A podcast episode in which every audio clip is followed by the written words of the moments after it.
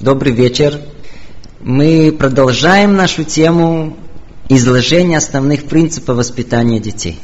Сегодня перейдем к практической части рассмотрения. Когда мы говорим о воспитании детей, то, по-видимому, основное намерение, которое мы в это вкладываем, относится к послушанию. К тому, что принято называть дисциплина. Родители в первую очередь хотят видеть своих детей послушными. И не только потому, что это так удобнее жить, почета больше. Послушание необходимо. Ведь только так можно передать своему ребенку все то, в чем он сам нуждается, и что вы хотите ему дать. Послушание, дисциплина. К этой теме относятся все наши занятия. И которые было, и те, которые будут. Сегодня мы обсудим основные принципы, без соблюдения которых уж точно не будет никакой дисциплины в нашем доме. Все остальное, что мы рассмотрим, добавит, усилит, расширит, но основы построим сегодня. Итак, с чего все начинается? Девять месяцев. Девять месяцев родители лелеют мечту, что их ребенок будет послушен. Один родитель однажды даже рассказал о том, как он сомневался, какое имя он даст своему ребенку. Робик или гномик – Ему, по-видимому, так хотелось, чтобы ребенок был спокойный, что даже готов был дать имя маленького робота. Пойдет спать, э, шепнул Робику. Он тут же заснул. Папа проснулся. Робик проснулся. Мама приготовила обед. Без промедления Робик сидит, ест. Потом сам домашнюю работу делает. Допоздна, папе не мешает. Так мечталось. Но вот настал торжественный момент. И в мир громко появился не Робик, а как впоследствии, после долгих утомительных переговоров, как то выяснилось, Григорий, Гришенька, Гриня появился. И его молодые родители сильно полюбили. А сам Гриня сразу себя зарекомендовал как э, чуткий и любознательный ребенок. Засыпает только тогда, когда счастливые родители бодрствуют. А ночью любит устроить родителям внезапную проверку. А вдруг заснули. Вижу, что часть из вас понимает, о чем речь идет. Хочет есть только тогда, когда мама на работу спешит. Так постепенно мечты родителя о послушании развеялись. Так он рос. Грини любил рисовать. На скатерти, на стенах. Родители пытались вяло протестовать, но Грини с ними не соглашался. А потом уроки стали родители ему делать. Ведь самому тяжело, он не хотел их делать. А заодно он не хотел многое другое. Поднимать голову, когда с ним говорят, на любую просьбу фыркал, отказывался и многое другое, чего не хотел. Но с другой стороны, много он да хотел. А что он да хотел? Он хотел подолгу лежать, слушать громко музыку, с компьютером играться до трех утра. А потом пошла открытая наглость. Крики, ссоры, скандалы. Родители в ужасе. Изверг, ты нас в гроб загоняешь. Части родителей эта картина до боли знакома. Где ошибались Гришины родители? Где мы ошибаемся, когда видим полное непослушание наших детей? В чем корень зла? Ответ. В одном слове. У родителей нет авторитета. Их слово, их запреты, их повеления ничего не стоят. Они никого не обязывают. Об этом мы говорили на прошлом занятии, будем говорить на этом и будем говорить дальше. Сегодня же попробуем заложить одну из основ, приводящих к установлению родительского авторитета. И как следствие, послушанию. В чем они? Как авторитет строить? Какова его схема? Об этом пойдет у нас речь сейчас. Итак, на чем все строится? Идеал, к которому родители должны стремиться, в какой-то степени напоминает шахматы. Играющий в шахматы чувствует полную свободу действия в своих ходах но при этом находится в жестких рамках правил игры. Некое подобие этого существует и в воспитании. Обязаны родители дать ребенку свободу действия, но при этом давая ему четкие и жесткие рамки дозволенного. Мудрость родительская состоит в том, чтобы дать ребенку максимум любви и ощущения свободы и ответственности за самого себя в четких, ясных и твердых, как стена, рамках, границах. Другими словами, родительское искусство научиться твердо, но с любовью отстаивать свою продуманную родительскую позицию. Это одно из самых важных основ утверждения родительского авторитета. О любви, свободе, ответственности мы обсудим в дальнейшем. Сегодня мы разберем ключевые воспитания слова, границы, рамки, а заодно сопутствующее ему и не менее важное понятие последовательность. Ведь дать ребенку четкую границу имеет смысл только тогда, когда это делается последовательно, раз за разом. Итак, четкие, последовательно отстаиваемые рамки дозволенного, с этого начинается родительский авторитет. Поэтому давайте разберем, что есть границы, попробуем понять, почему родители не соблюдают это, каковы последствия этого, как создать эти рамки и многие другие вопросы. Ну, начнем с предисловия. В Таре ребенок описывается как э, дикий осленок. Бурно развивающееся тело диктует ему множество ослиных желаний. И чтобы, когда вырастет, он не превратился бы во взрослого, вьючного животного с длинными ушами, а стал человеком, требуется ограничить его необузданные желания.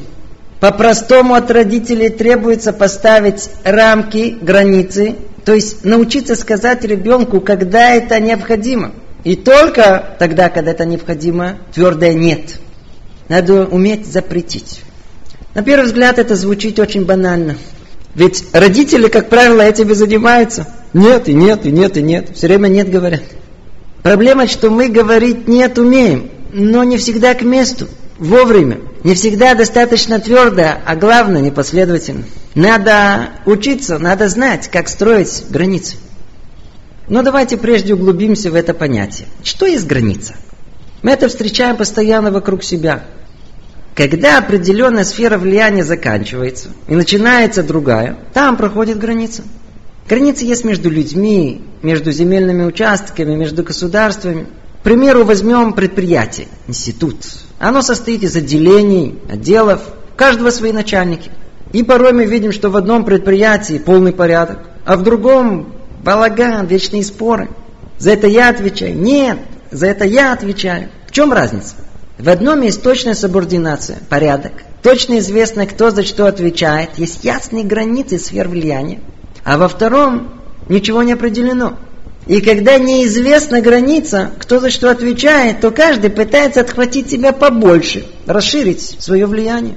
Так между животными, так между людьми, так между государствами. А что происходит, если граница есть, но она слабая и шаткая? Тогда появляется здоровый инстинкт, можно сказать, здоровый интерес проверить заново, а где эта граница проходит. А если возможно, то расширить ее. Так начинаются войны между государствами. Борьба за руководство отделом, ссоры между соседями. Ищут, где проходит твердая граница между ними.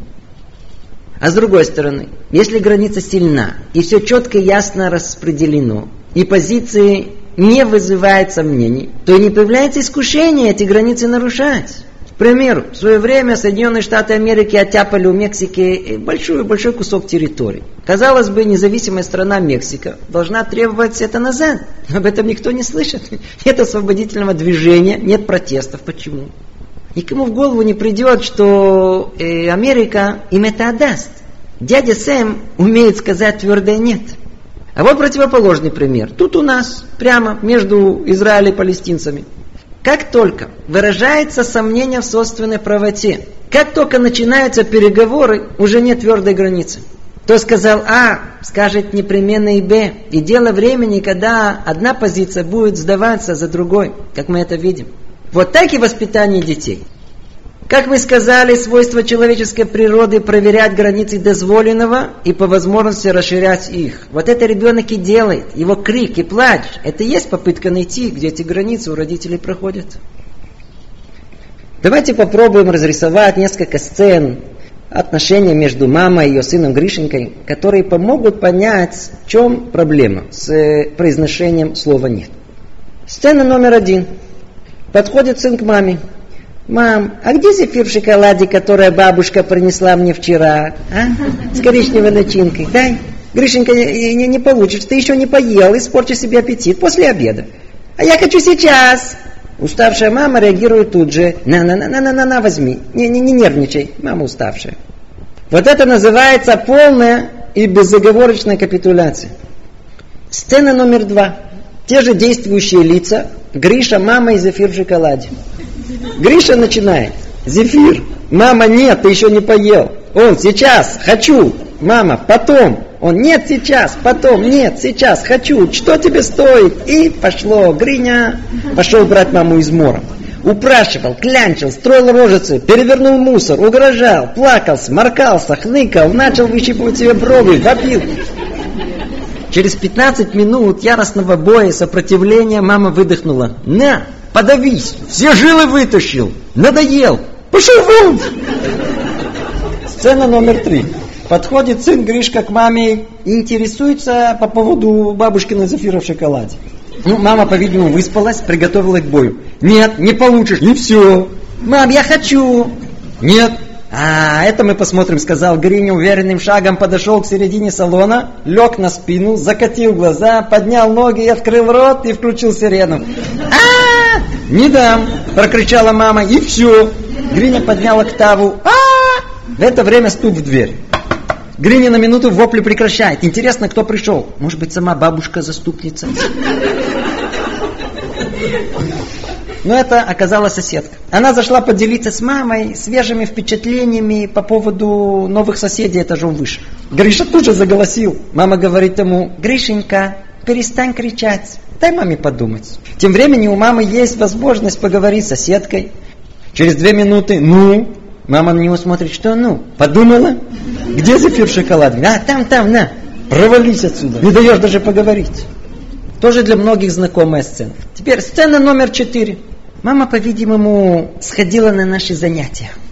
Приготовилась и решила держаться до последнего. Первым делом выспалась. Отключила телефон. Приняла успокоительное и стала ждать.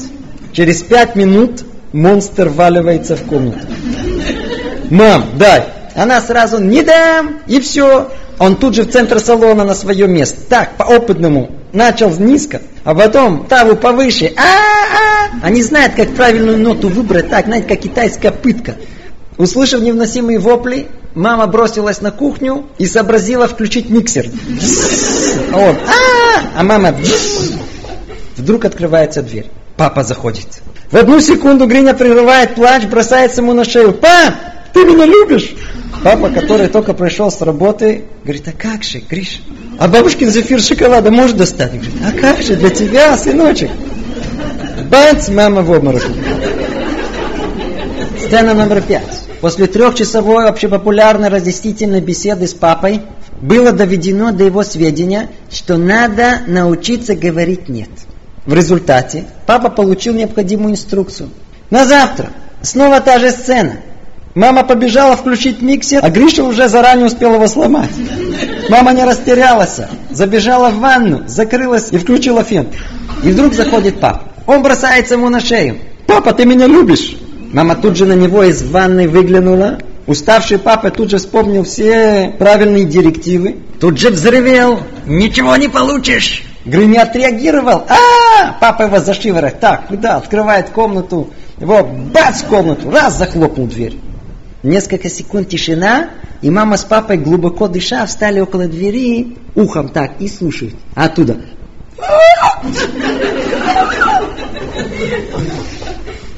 Гриша задыхается. Он задыхается. Мой ребенок, Гришенька. Она врывается в комнату, видит, как у него закатились глаза, поднимает его задыхающегося с пола. Гришенька, сыночек. А он ей, а где зефир? Да, да, главное, что живой Гришенька. Пять сцен. И как вы понимаете, все они проблематичны. Во всех сценах родители показывают пример, как в той или иной степени они не могут сказать «нет». Не в состоянии создать рамки, границы дозволенного в доме. Давайте немного проанализируем упомянутые сцены. В них описаны несколько категорий родителей. В скобках замечу, что неплохо было бы, если бы каждый из нас попробовал соотнести себя с одной из этих категорий. В первой сцене мы видели пример родителей, не совсем понимающих свои обязанности. Они капиталируют полностью и безоговорочно при первом же давлении ребенка. Как говорится, комментарий тут излишний. И результаты такой методики они ощутят очень быстро. А в 16 лет их чада предложит им подождать на улице до двух ночи, пока их в доме вечеринка закончится. Надеюсь, что таких родителей немного. А вот родителей из второй сцены мы встречаем часто и повсеместно. Это родители полные самых добрых намерений, но не умеющие их отстоять.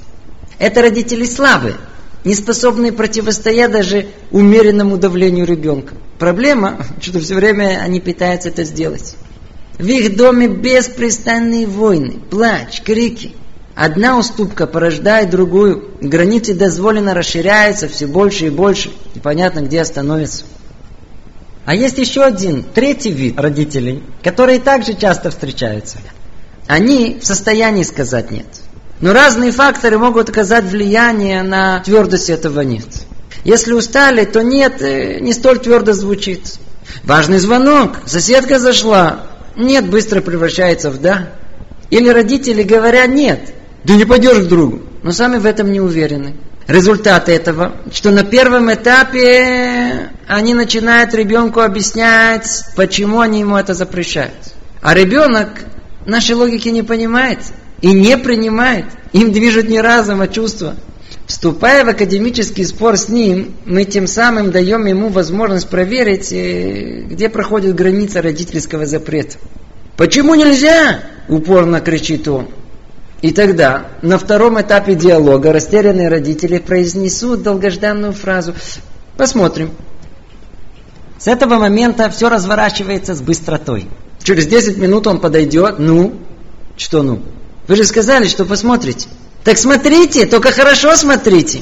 Загнанным родителям ничего не остается, как попросить, э, дай пять минут на размышление. Не делай шума. А еще через две минуты он снова подойдет. Ну, поразмыслили? И тогда придет всем известный третий этап. Родители глубоко вздохнут и скажут, Григорий, ты обещаешь нам, что будешь себя хорошо вести? Обещаешь? А как же, скажет Григорий, он вам сейчас все, что угодно пообещает. Ой-ой, что он из этого выучил? Открыть ларчик родительского «да» не так уж сложно. Заняло 20 минут. В следующий раз это займет 10 э, минут. Это лишь дело времени. Чем слабее родители, тем э, время короче.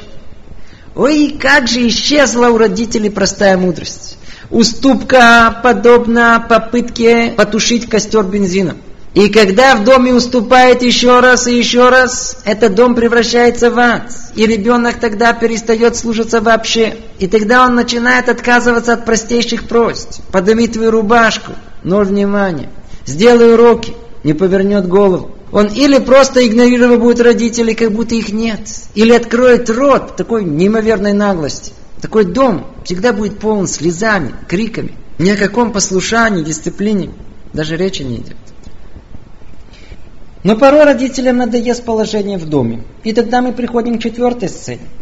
Они начнут интересоваться, искать совета, начнут учиться родительской мудрости. Однако по дороге может оказаться, что только один из родителей пытается что-либо изменить и приложить э, какие-либо усилия. К сожалению, это не поможет. В той стене твердых границ, который будет возводить один из супругов, окажется легко открываемая дверь. Или даже просто пролом. Тот добренький папа в той четвертой сцене разрушил все попытки своей жены установить дисциплину. Дорогие родители, послушайте. Если нет согласия между вами, если есть эгоистическое глупое желание быть добреньким за счет супруга, ничего не получится. Отец наказал, мама тут же пожалела. Мать запретила, отец разрешил. Хочет показать, кто хозяин в доме. Или бабушка-заступница всем покажет, кто она такая. Ну, о них у нас отдельный разговор будет. Надо помнить, в доме, где нет согласия и понимания, никогда дети не будут послушны. Ни о какой дисциплине речи не может идти. Нельзя, чтобы родители говорили разными голосами. И даже если один из них явно неразумно что-то запретил, Никогда, никогда при ребенке нельзя этому противоречить. Выйдите в другую комнату и там разберитесь. Другими словами, стена запретов, если она необходима, должна быть цельной, без проломов. Сцена номер пять. Все было как положено. желание сохранить свой авторитет, единый родительский фронт. Не хватало лишь выдержки. Точнее, внутренней зрелости отстоять свою позицию до конца. Иногда родители хотят все сразу, не понимая, что лишь упорство приводит к результату. Не сломаться на последней стадии. Еще раз, еще раз, еще раз. Только это приводит к каким-то результатам. Иногда родители приходят и говорят, мы пробовали, не получилось. Естественно, что не получится. Попробовали один раз, второй, видеть не получается, подняли руки. Получится, когда вы будете последовательно еще раз, еще раз иметь терпение. Кстати, о самой сцене с истерикой ребенка. Не все дети по природе своей склонны к истерикам. А те, кто да, склонны, о них надо знать, что, во-первых, еще ни один ребенок не задохнулся от того, что он сдерживал свое дыхание и менял э, цвет лица. Даже в самых крайних ситуациях, когда ребенок теряет сознание от кислородной недостаточности, к нему тут же инстинктивно возвращается ровное дыхание. Во-вторых, твердая рука, твердая позиция родителей, она способствует тому, что истерика или не начнется, просто не за чего будет, или заранее знает ребенок, что шансов нет, или закончится раз за разом все быстрее и быстрее. А если уже есть истерика, и вы видите, что остановить ее не так просто, надо взять ребенка себе на руки, не запирать его куда-то в ванну и не уходить, взять ребенка на руки, обнять его, и тихо объясняться ему в любви, полчаса, час, столько, сколько нужно, пока ребенок не успокоится, а основное при этом не уступить ему, не дать ему то, что он хочет. И если это будет соблюдено, то раз за разом истерики будут все короче и короче, пока совершенно не закончатся. Итак, мы разобрали пять сцен, пять примеров, как родители себя не должны вести – а о том, как родители да должны себя вести, разговор пойдет дальше. Но прежде давайте покопаемся. Почему родители уступают своим детям? В чем корень зла вот этой родительской капитуляции? Есть несколько ответов. Разберем их более подробно. Первое. Как всегда, это может быть э, простой родительский эгоцентризм. Они сами еще дети. Они в основном заняты самим собой, погружены в собственные интересы, желания.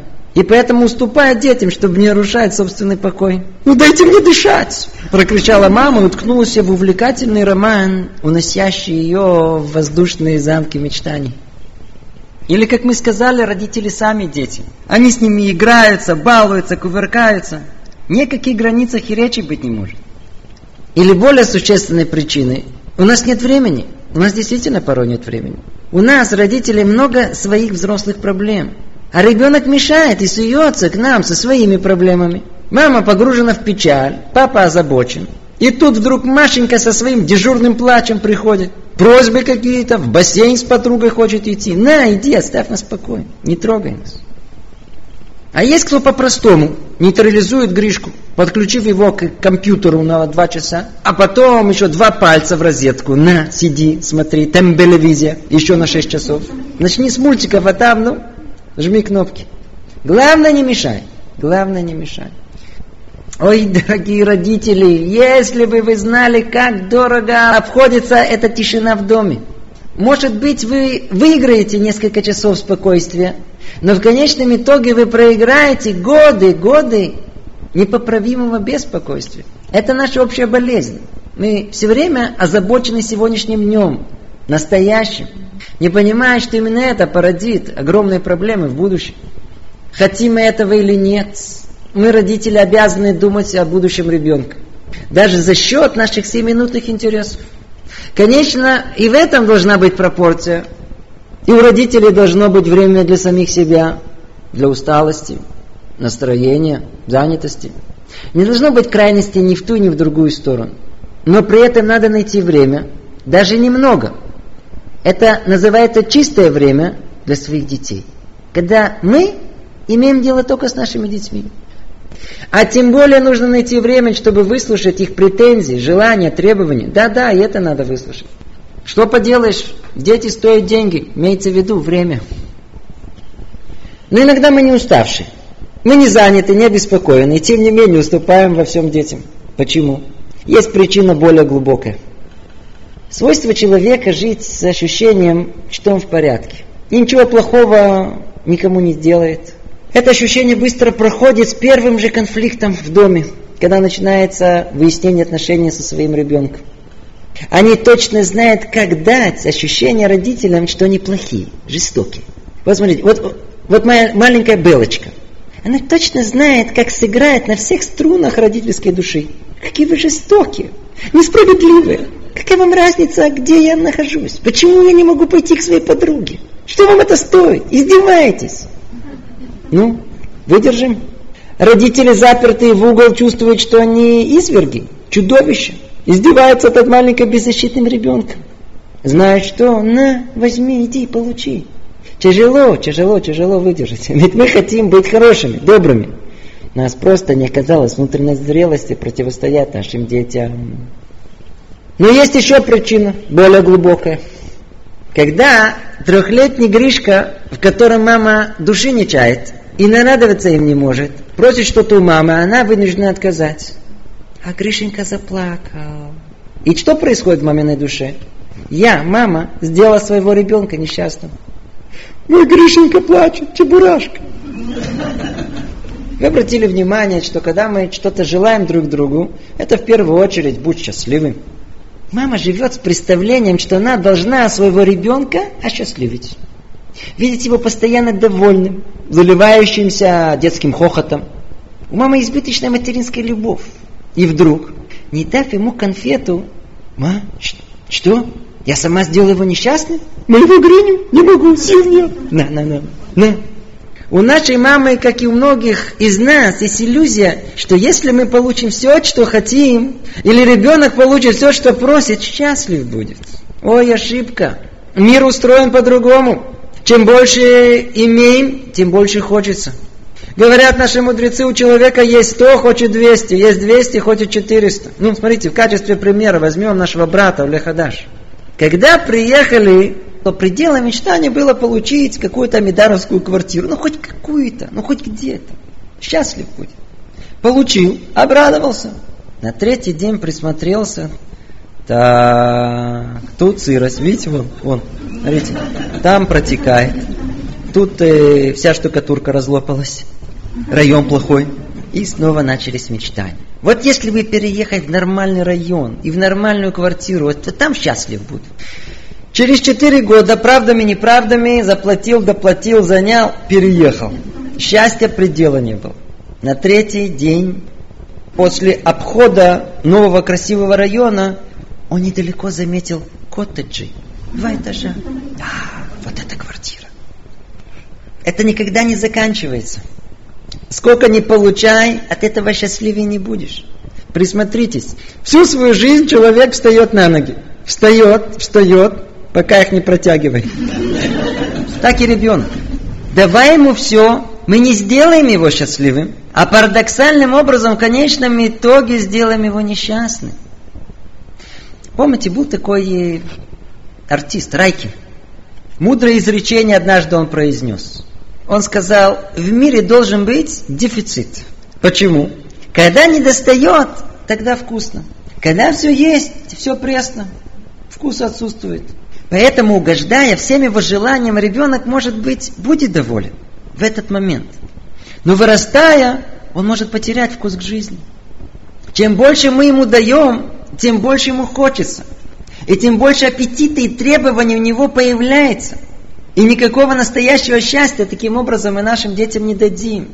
И вообще хорошо бы было, если ребенок усвоил бы, что счастье не зависит от того, получает ли он того, что он хочет или не получает. Каждый меня одна мама спросила, ну а что плохого, если я ему уступаю? Ну нет у меня границ, ну нет у меня рамок, ну и что? Вот ей один из ответов. Он будет несчастный, когда вырастет. Может быть, сейчас вам будет казаться, что он счастлив, но когда он вырастет, он будет несчастливым. Цель наша сделать ребенка счастливым не в его детстве, а воспитать его и подготовить его к взрослой жизни, чтобы был шанс, что мы увидим его счастливым, когда он вырастет. Не запрещая и не заставляя ребенка, когда это требуется, мы лишаем его тренировки, которые можно получить только в детстве. тренировкой для развития умения терпеть и принимать многочисленные разочарования, которые ожидают его в жизни. Наша цель подготовить его к жизни, закалить его душу, его взрослость, чтобы он умел управлять своей жизнью, пройти все трудности и не сломаться. А уступая ему, удовлетворяя все его желания, мы лишь породим новые его требования, которые будут расти изо дня в день. И ничего, кроме этих желаний, им двигать не будет. Если мы дадим нашим детям так вырасти, делать, что им хочется, то они станут подростками безвольными, не способными перебороть свои элементарные инстинкты и семиминутные желания. Подростки, которые быстро ломаются, которые не уверены в себе, без личного достоинства. Вы можете встретить вокруг себя этих подростков, у которых как только не дадите им ни музыки, ни игры, ни телевизора, они будут сидеть угрюмые, грустные, несчастные, прибитые. И тогда вы услышите, меня никто не понимает, все плохо, жестокий мир. Я преподаю в Иерусалимском технологическом институте. Там каждый год новый набор, приезжают ребята 17-19 лет. Через неделю сразу видно, у кого были родители сильные, а у кого, как говорится, своих забот хватало.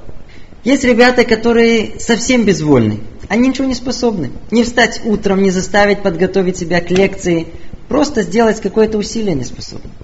Через три месяца, попав в жестокие рамки учебы, каждый из них по-своему ломается. Приведу только один пример. Был один парень, он в начале первый месяц хорошо улыбался, все нормально было. Через полтора месяца исчез. Что случилось? Заболел. Через две недели снова заболел.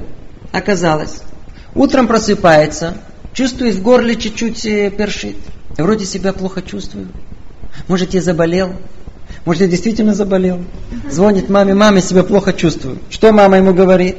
Срочно приезжай, сыночек, отлежись, иди, отдохни у мамы.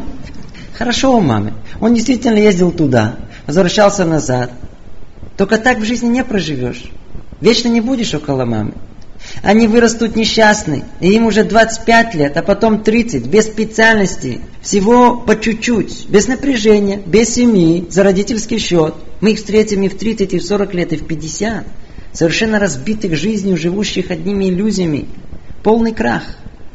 Естественно, что это далеко не единственная причина этого состояния.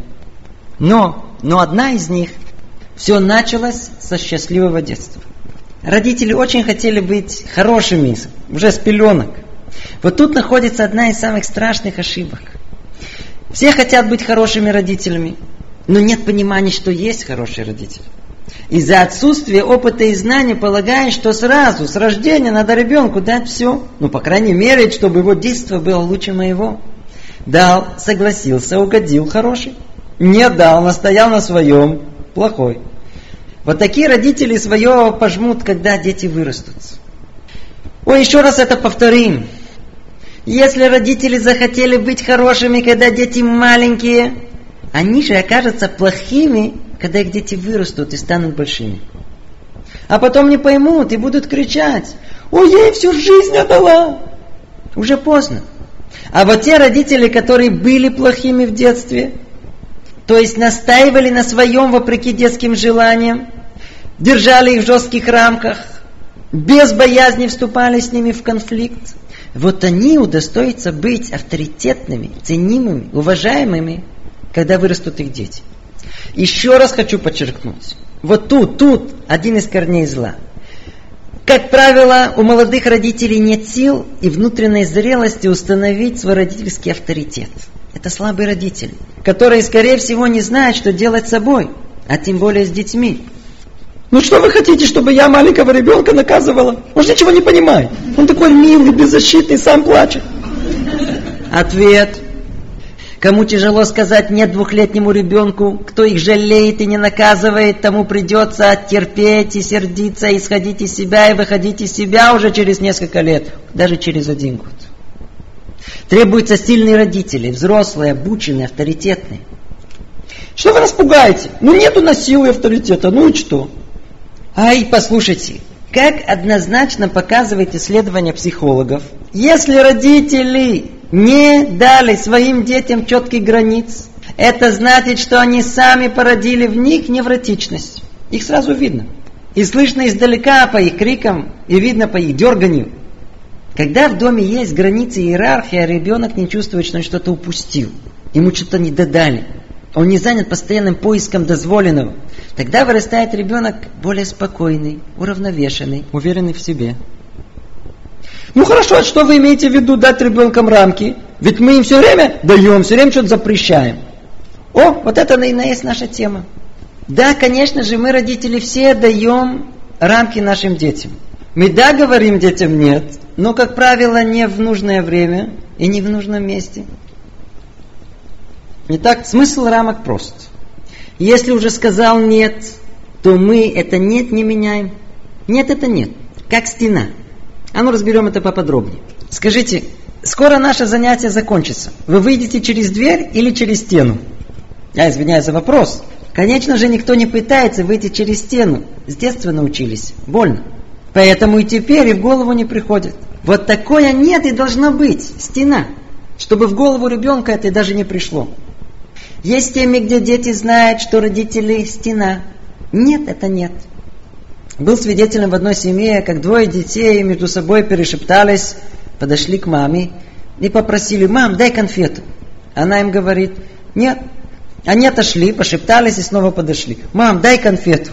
Она с удивлением на них посмотрела и сказала, я же вам сказала, что нет.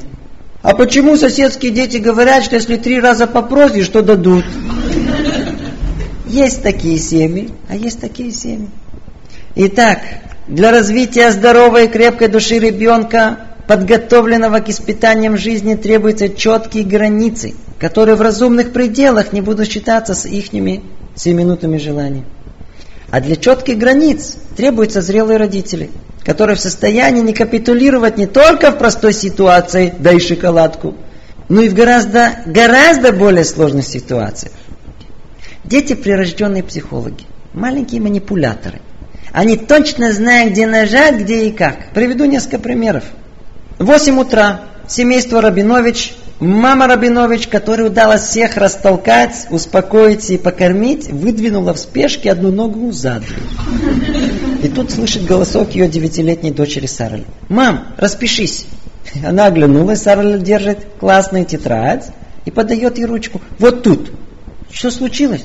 За что нужно подписаться?» Мам, да ничего, учительница просит расписать. Просто так. Вот тут, ты же спешишь. А? Скажите, как мы себя поведем? Незрелая, недальновидная мама подпишется. А умная мама ответит, подписываться не буду, вернусь с работы, разберемся и закроет дверь. Еще один пример. Семейство Абрамович. Десятилетний Левушка врывается в дом. Мама, где чеки? Что за чеки? Дай чеки на плавание. Какое плавание? Я же тебе говорил неделю назад, кружок по плаванию от школы. Левушка, ты ничего не говорил. Мама, дай мне чеки. Друзья ждут внизу. Подожди, дай подумать. Какое подумать? Сегодня последний день записи. Ну это же много денег, скричала мама Абрамович. Мама, все записались. Мам, внизу машина ждет. Слышишь, гудок, там э, меня ждут все. А? Ну как мы захотим быть плохой мамой? будет силой сказать «нет». Вопреки слезам и истерике, спокойно и твердо сказать «спустись вниз», скажи, что никуда ты не поедешь, а вечером придет папа, разберемся. И таких примеров десятки, сотни. Ну, может, еще один пример, недавно был этому свидетелем. Пленительная голубоглазая красавица трех лет, как говорят, э, вила веревки своего папы, настраивал его против мамы. Отцы вы должны быть как стена, даже при виде пленительных глаз ваших дочерей. И так устоять, дорогие родители, устоять даже в ситуациях непростых, в ситуациях сложных.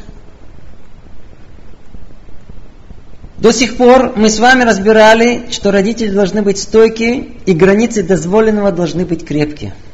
Осталось выяснить, а что значит четкие и ясные границы. Так мы подошли ко второй составляющей нашего занятия, ключевому и во многом волшебному слову последовательность. Волшебное слово последовательность. Родители обязаны быть последовательны в своих запретах. Если они, отдохнувшие, запретили Гришке рисовать на стенке силуэт своего братика Мишки, отстояли стенку как стена. А на завтра уставшие после работы сдались и разрешили вырисовать этот силуэт в другом месте. Ведь все равно через месяц белить. Никакой ясной и четкой границы ребенку не дали. Теперь ему совсем непонятно, так это можно или нельзя. И результат этой неясности гораздо глубже. Он в том, что Гриня там внутри души ощущает. Так запретили или не запретили? Сегодня запретили. На завтра поклянчил, разрешили. Послезавтра снова запретили. Почему? Поймите, у детей обостренное чувство справедливости. Когда это происходит, в душе у Гришки поднимается волна протеста. Какая им разница? Самодуры, изверги, несправедливо. Это им не важно было. Просто так, просто так. Им не важно, просто так. Издевается. Что-то имеет против меня.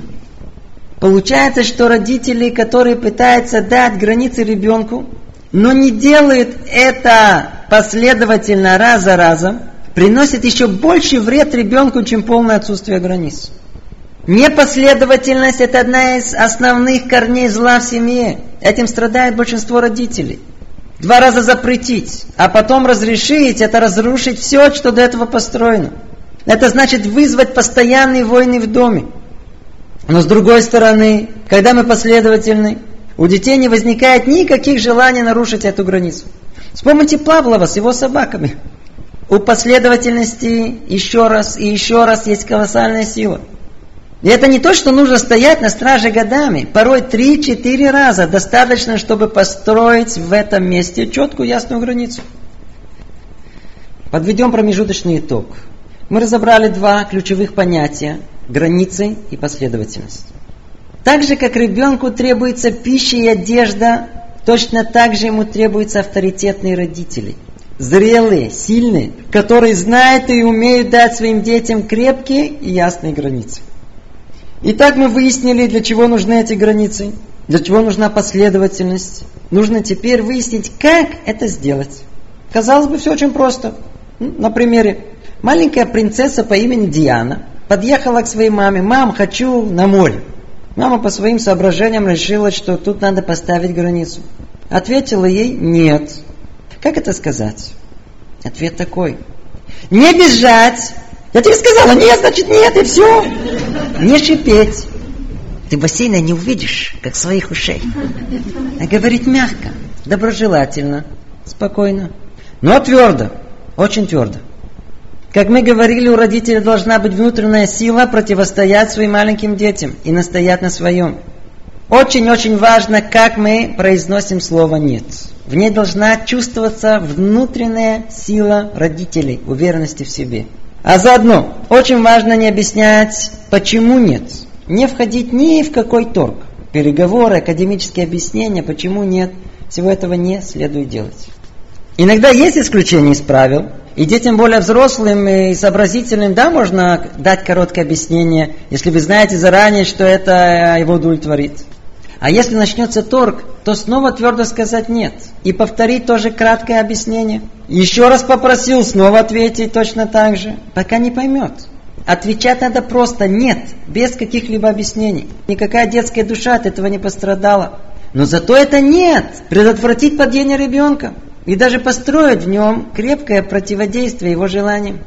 Если родители изначально с момента рождения и до приблизительно пяти лет построить так свои отношения с детьми, то у них будет гораздо, гораздо, гораздо меньше проблем с послушанием и с родительским авторитетом. Но что делать, если родители уже все ошибки сделали?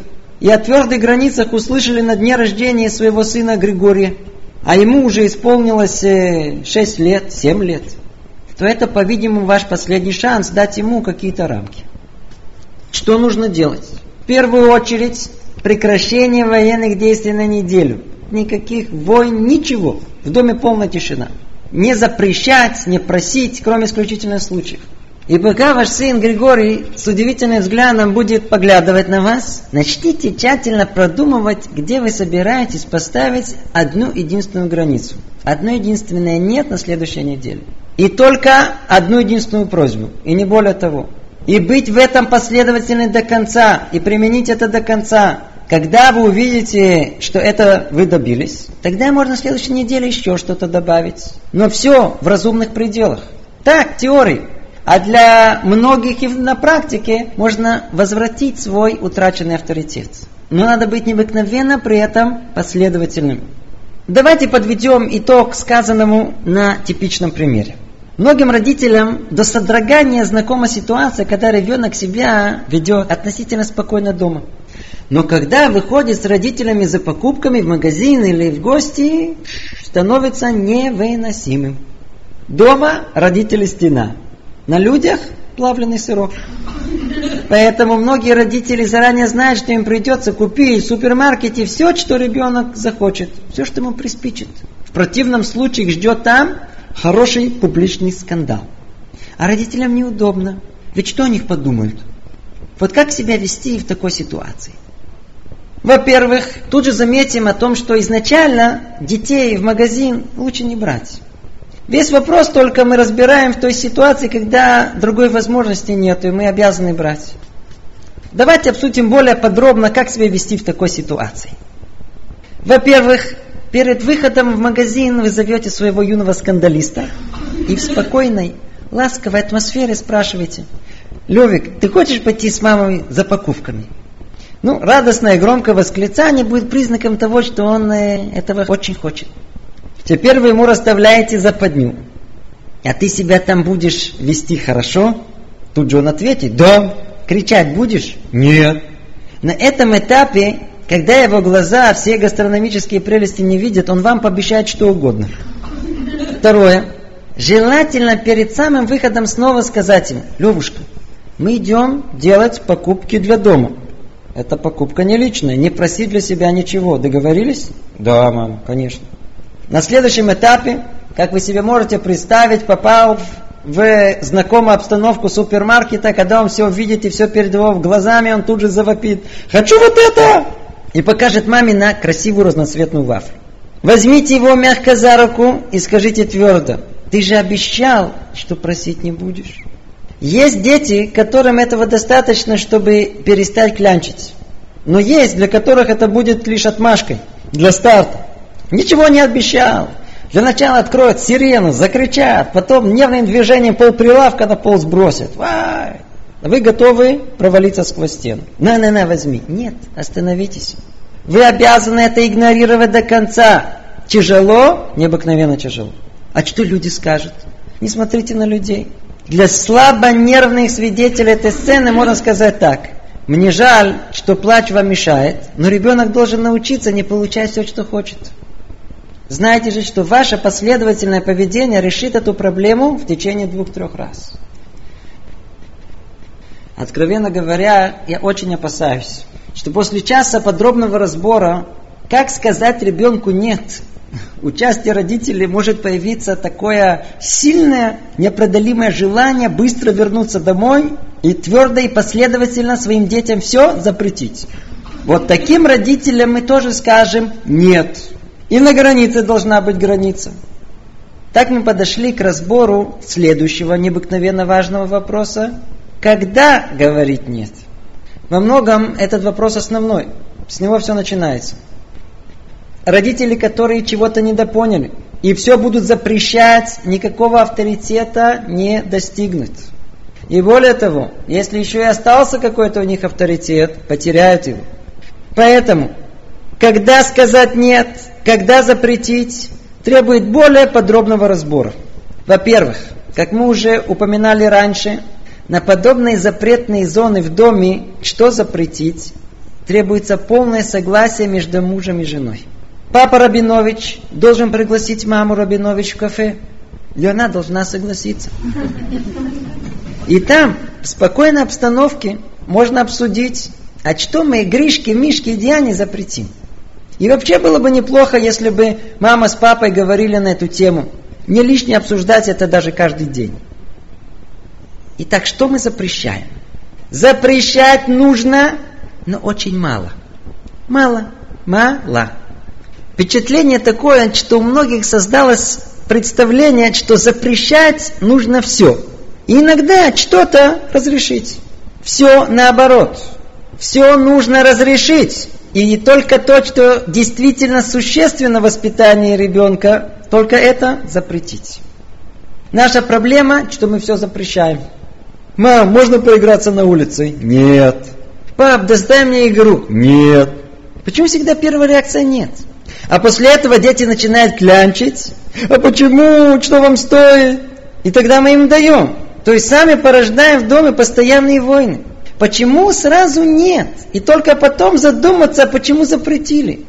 Большинство, что ребенок просит, находится в рамках обычных детских желаний. Нет, это очень сильное средство. Родитель должен экономить свою энергию. Не надо свое родительское «нет» растрачивать попусту. Так мы его просто обесценим. «Нет» говорят только в редких исключительных случаях. И если уже сказали, то там держаться до конца. Так, теперь поняли. Запрещать надо редко.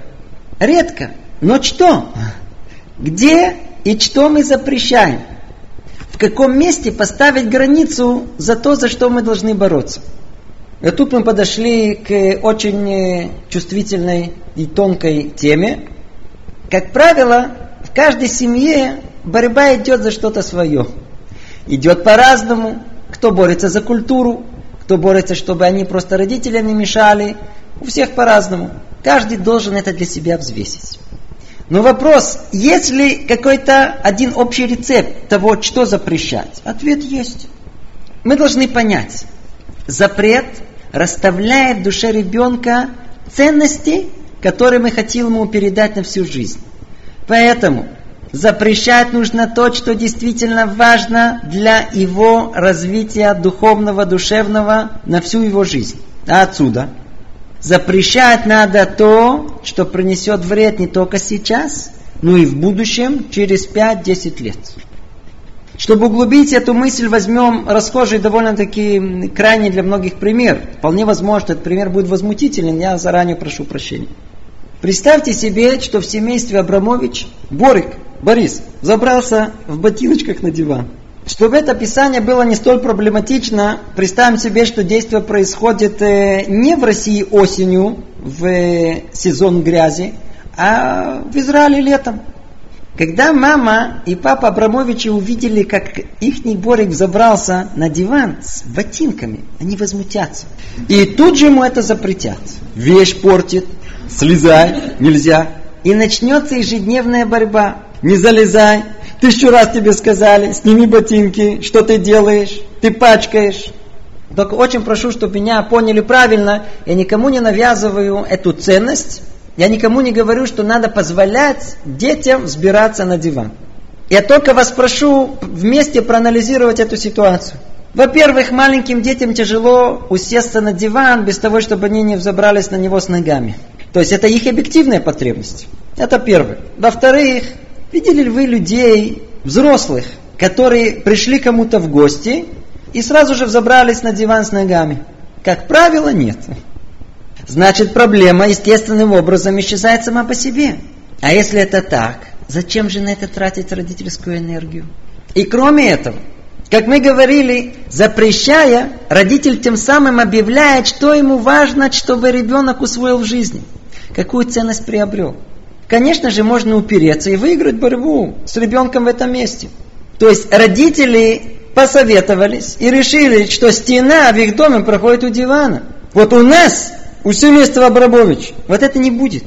У нас в доме мы это не позволим. Последовательный запрет, как мы описали, приведет к желаемому результату.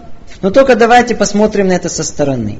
Ведь ребенок, если мы на этом акцентировать будем, он хорошо усвоит важную и большую ценность в жизни. Нельзя сбираться на диван.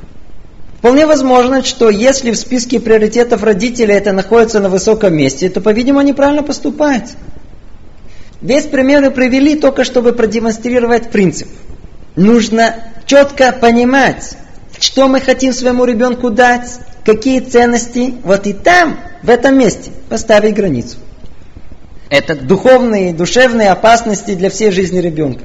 Но есть и более понятные, поэтому более соблюдаемые опасности, физические.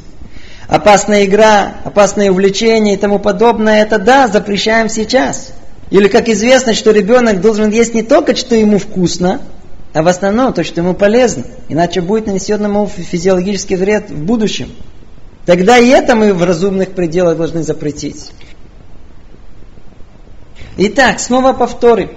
Не надо сразу бороться за все. Не надо распылять свои родительские силы. Основной критерий, согласно которому мы запрещаем что-либо, это какой вред это принесет ребенку в будущем. Или когда из э, поведения ребенка, из той ситуации, в которой находится, исходит непосредственная опасность для него самого. Давайте подведем промежуточный итог. Надо запрещать ребенку мало. Не сразу за все бороться, а не распыляться. И делать это продуманно и оправданно. Должна быть согласованность между родителями. И в том, что уже запретили иметь душевные силы последовательно отстоять до тех пор, пока эта граница не будет четко понята ребенком. И можно с уверенностью сказать, что родители, которые не выполняют даже частично это, не будут обладать никаким авторитетом в глазах своих детей. И никакой дисциплины в своем доме ожидать им не следует. Итак, до сих пор мы говорили о том, как и где поставить границы желаниям ребенка. Но только это одна сторона желаемой дисциплины, а вторая сторона – это когда мы не подавляем его активное желание, а наоборот, хотим его вызвать. То есть желание и потребность есть у родителей, а вот ребенок не хочет этого выполнять. Что тогда делать? Все, что родители хотят от ребенка, делится по крайней мере на две категории. Первое – это духовные требования. Как то, чтобы ребенок учился хорошо. Тут нельзя заставлять. А надо породить в душе ребенка желание этому сделать самому. Но об этом подробно будем говорить в дальнейшем. А вот второе – это бытовые просьбы родителей, которые сталкиваются с желанием ребенка лоб в лоб. Надо поесть, а он хочет играться. Сходи в магазин, а он хочет поесть. Принести метлу, я занят. Я тебе тысячу рассказала, не оставляй ранец в коридоре. Я из-за тебя чуть голову не сломал. Как добиться послушания и исполнительности? Ведь из-за этого еще чаще всего в нашем доме бывает напряжение. Как сказать, чтобы нас услышали? Ведь это целое искусство. Мы только попытаемся упомянуть несколько основных правил. Первое правило уже нам знакомо. Просить надо мало. Не затюкать своих детей постоянными просьбами. Дети не гномики и не компенсаторы маминой усталости или лености. У детей надо просить только необходимое по хозяйству, то, что нужно в педагогических целях. Чтобы ребенок знал, что у него есть обязанности, и он несет ответственности за дом, где он живет. И более того, подчеркну, даже тогда, когда Леночка слоняется по дому, просто так, мается, и мама видит, ну, ничего не делай. Так, принеси маме попить, подмети, слетай в магазин. А она, не хочу, начинается знакомая вечерняя сцена. Поэтому даже в такой ситуации надо хорошо взвесить, нужно ли ее просить вообще. Даже от безделия, а тем более от игры, порой не нужно отвлекать. Это первое правило. Просить надо редко и обдуманно. Не искать излишних конфликтов. Второе. Если уж что-то попросили, то надо настоять на своем до конца. И не сдаваться ни в коем случае. Не захотела снова попросить. Тихим, твердым и решительным голосом сказать, сходи в магазин. И не уступать и настаивать на своем, пока она это не сделает. Как мы говорили, у родителей должна быть внутренняя сила противостоять детям. И даже тогда, когда Леночка вам закричит, ты меня не любишь, сердце маме не должно упасть и растаять. Я тебя не просила любить меня, а просила сходить в магазин. Может быть, она будет этим недовольна, будет это явно выражать на своем лице, захнычает, занервничает, а вы и еще раз, и еще раз и тогда она поймет, что деваться некуда, и тогда спросит, ну что купить надо. Если она будет знать, что от вашей просьбы невозможно открутиться, со временем она будет выполнять это с первого раза. И еще несколько правил. Мы их более подробно разберем в дальнейшем, когда будем говорить о правильной коммуникации между детьми и родителями. Когда мы что-либо просим, очень желательно не говорить в повелительном наклонении. Пойди, сделай, туда, спусти. В чем проблема? В качестве эксперимента обращусь э, вот к вам с таким обращением. Откройте окно, пожалуйста. Вы, вы, да, да. Откройте окно. Не, не надо открывать. Это только чтобы продемонстрировать идею.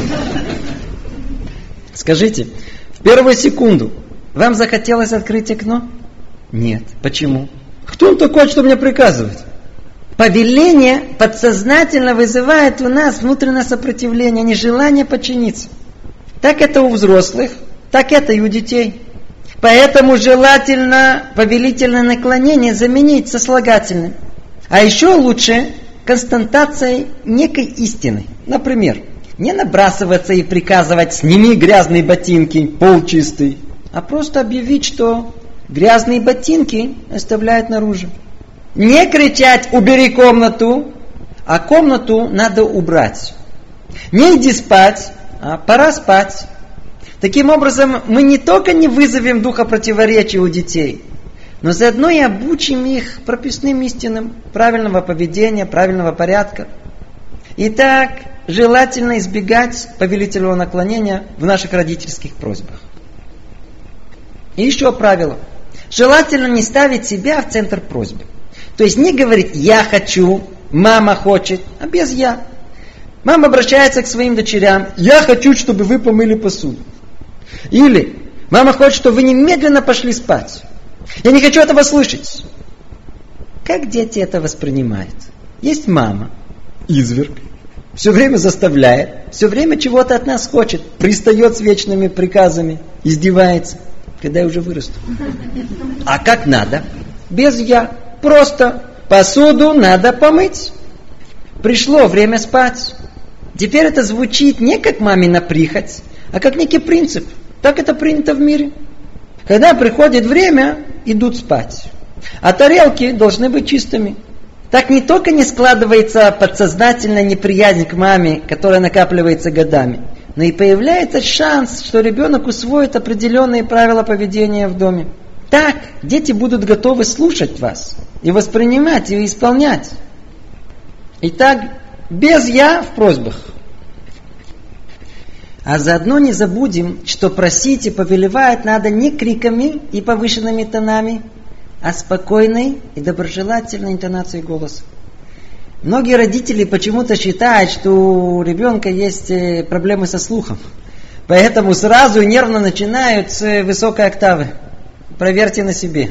Если кто-то к вам обращается на повышенных тонах, какая у вас будет реакция? Не только, что вам не захочется ответить, но его агрессивность передастся и вам. И вы с такой же озлобленностью начнете отбиваться от его претензий. Любая акция порождает реакцию, поэтому и с детьми надо говорить спокойно. Кстати, родительская привычка говорить о повышенных тонах, она очень быстро передается детям. И они точно так же, как родители, становятся крикливыми. Проблема, что часть родителей настолько привыкла кричать, что им кажется, что если скажут тихо, их никто не услышит. Попробуйте, увидите, что это возможно. И так говорить, то есть просить, надо тихо, умеренно, спокойно. И еще одно важное правило. Обращаться к ребенку с просьбой нужно один раз. К сожалению, типичная сцена, которую мы слышим, это крики в доме. «Гриша, я тебе уже тысячу раз сказала!» Ну, и он вас услышал? Нет. Так для чего же вы ему кричите тысячу первый раз? Ну, чтобы он услышал. Родители не должны обесценивать свои слова. Ведь повторяя еще раз и еще раз, они сами разрушают свой авторитет. И так обращаться к ребенку с повелением один раз. А если нет результата, что тогда делать? Мы сейчас это объясним, только закончим одну мысль. Еще один завершающий совет. Дорогие родители, в конечном итоге ваш ребенок да исполнит вашу просьбу. Что надо сделать? Не забыть похвалить его. Помог сказать спасибо. Пошел, еще раз спасибо. Так вы разовьете в нем мотивацию для послушания. Завершая наше занятие, для того, чтобы подвести некий итог, приведем две типичные сцены. Одна, как не должно быть, а другая, когда вести себя в такой ситуации. Мама Рабинович зовет своего пятилетнего сынишку Гришку, который с большим азартом занят игрой, поесть. Мама начинает издалека из кухни. «Гришенька, деточка, мама хочет, чтобы ты поел». Гриша не реагирует. «Гриня, мама что-то вкусное приготовила. На-на, иди сюда». Гриня, ноль внимания, продолжает играться. У мамы голос меняется. «Гриша, срочно иди есть!» У Гриши даже волосок не пошевелился. А вот у мамы они начинают уже двигаться.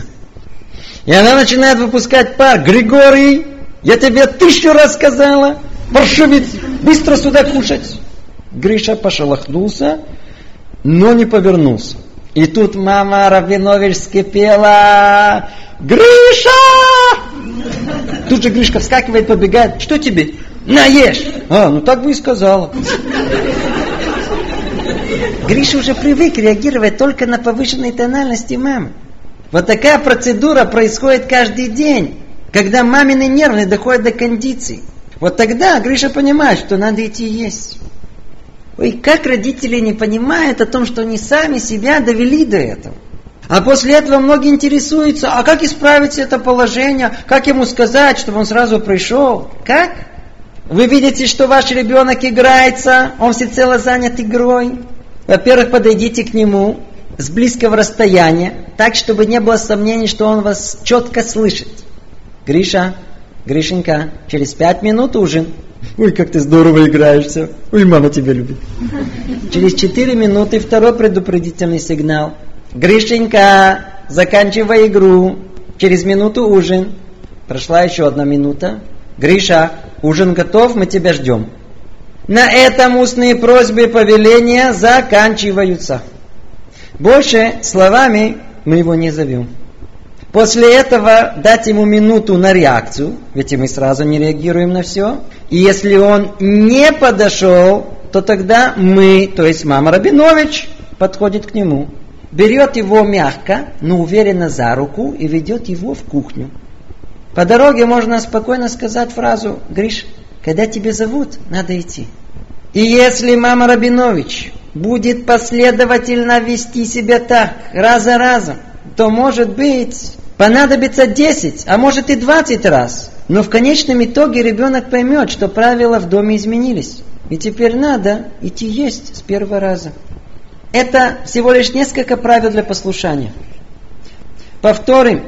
Просить мало и только то, что необходимо. И если попросили уже, то не отменять это и настоять на этом до конца. Просить надо нейтрально, не от себя, не в повелительной форме. Говорить при этом спокойно и говорить это один раз. Естественно, что все это наш идеал, и мы сразу к этому не приходим, но последовательное желание улучшить себя, улучшить свои родительские способности приведут нас к тому, что мы сумеем это делать. И если родители сумеют соблюсти все это, то со временем они увидят результаты у своих детей. Итак, мы разобрали с вами только каплю в море из того, что родители должны знать и предпринимать для того, чтобы в доме было дисциплина и послушание. Без Раташема эту тему с вами продолжим на следующем занятии. Нас ждет еще многое того, что родители должны знать. Ну а пока всего доброго, добрый вечер, до свидания.